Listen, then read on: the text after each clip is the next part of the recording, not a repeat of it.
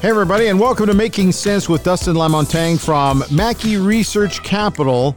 My name is Bryn Griffiths. How you doing today?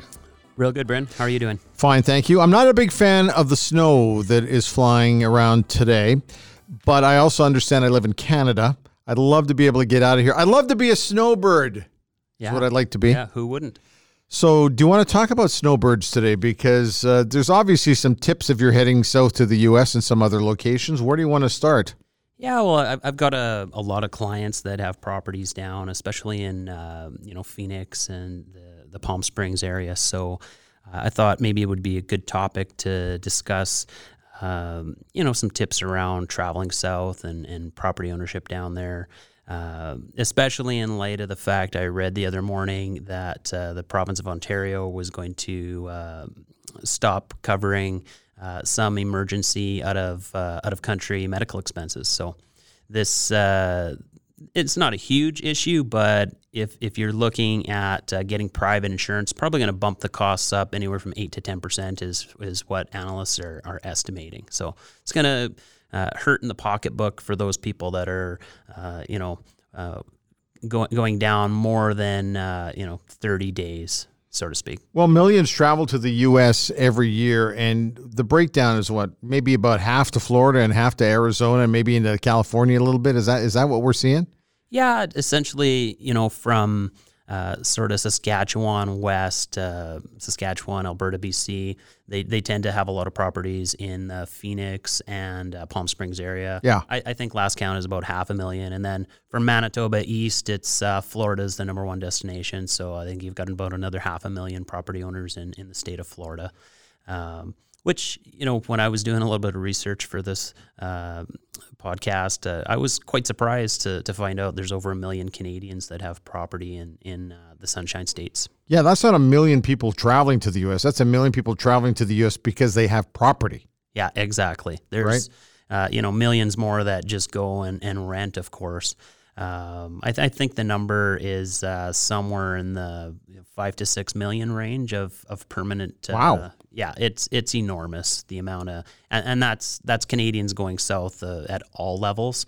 Um, of course, they're they're also going to Mexico and they're they're they're going to Texas and you know other places as well. So, but those are the two big locations. Now, the one thing that every snowbird knows is is the magic number is 183 days, right? You bet. Otherwise, you cause yourself uh, all types of tax problems. What what the IRS and and I know because I've got friends that go down there. The IRS are very careful and they watch that stuff really carefully. They know exactly how long you're in the U.S. for. Yeah, exactly. So uh, if you're you know careless and you end up uh, in the U.S. longer than the six month allotment, uh, you may have to end up filing uh, a tax return with the IRS, which is not uh, where the position you want to find yourself in. Uh, so you know you want to keep it under the the six month range, and it, it doesn't have to be six uh, consecutive months. It can be cumulative. You you know you can go back and forth, but your total stay in the U.S. has to be under 183 days. Are they thinking of changing that, extending it a little bit? I'd heard some stories. Yeah, I, I read uh, about a year ago that they were looking at maybe uh, upping the um, amount of time to nine months. Now, I haven't seen where that's uh, got pushed through. Right. Uh, it seems to me there's a lot more pressing issues that our, our governments are focusing on. So I, I, I doubt that will ever get changed in, in the near future, but who knows? Let's go back to the comment about Ontario and what they're thinking of doing with insurance. I'm get I'm guessing that it's uh, vital that people get travel insurance anyway because you want to make sure that you're over insured when you head to the U.S. Yeah, without a doubt. I mean, uh, myself personally, I've got uh, coverage um, through a couple different credit cards that I use. So yep. Um, that that's one very inexpensive way. Uh, the the RBC Avion card and I think the CIBC Aventura both have good uh, out of country medical insurance up to 30 days. Um, if you want to get private insurance, uh, there's a number of different companies that you can uh, purchase that insurance through. Uh, Manulife is is one that comes to mind, who's very popular. I think RBC sells travel insurance right at the branches now. So uh, make sure if you're going south, you have coverage because if you get into a situation where even you get a broken leg in the U.S., you could be out a hundred grand. I've I've heard those kind of stories. Wow. So make sure you're covered. You, you know, you don't want to go on holidays and, and have it turn out to be a financial disaster for you. I want to touch on properties because I know some people who buy a pro- let's use Phoenix as an example or Scottsdale. They buy a property because they want someplace that they can go to to get away from this out there. And it's it's really their second home. But I also know people who purchase in those locations, and I, I know it's got to be in other locations as well, where the purchase is considered an investment first more than it is a vacation property or a second home. How do you view it uh, when we're talking about property as an investment? Well, I think first and foremost, anyone buying a property in, in the Sun Belts is, is probably looking at it for leisure first and investment second. Um, it you know the costs are, are very expensive to have a property in another uh, jurisdiction. Talk about Phoenix or Palm Springs. You know you've got the, the pool expense. You've oh, got yeah. uh, property taxes, utilities. So I think people underestimate that.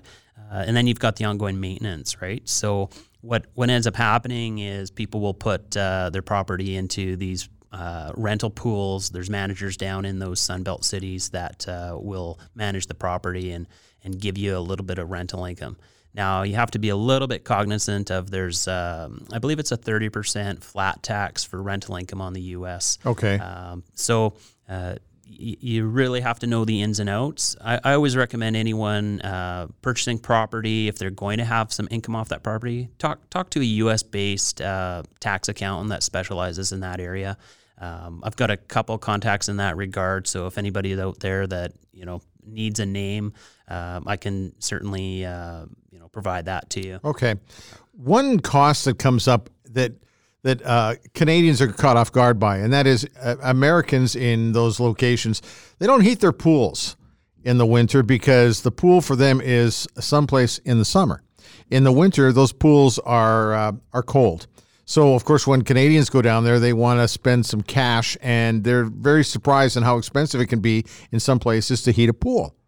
So, HOAs, they are going, well, we weren't expecting that. So, there's all sorts of little things that can creep up, right? Yeah, and, and, you know, aside from the expenses, like like you mentioned, um, there's things like estate taxes. There's capital gains on property. You know, when you sell it. So uh, and uh, the United States has an inheritance tax.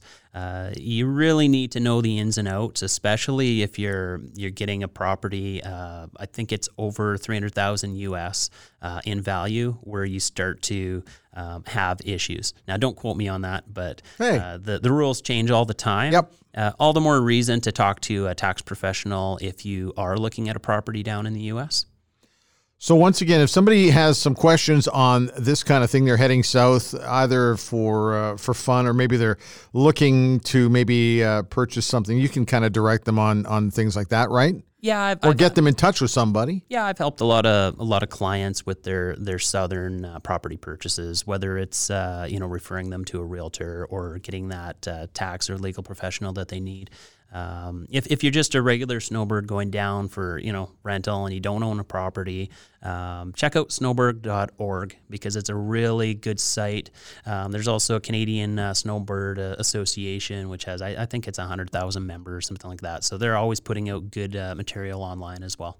Well, that's it for today. We'll have more helpful hints coming your way over the next few weeks. And just a reminder the markets and financial numbers change frequently. So, what we might talk about today could easily change by later today or overnight. So, it's always helpful to check in with Dustin. And you can contact Dustin at Mackie Research Capital. Okay, phone number 780 905 7729.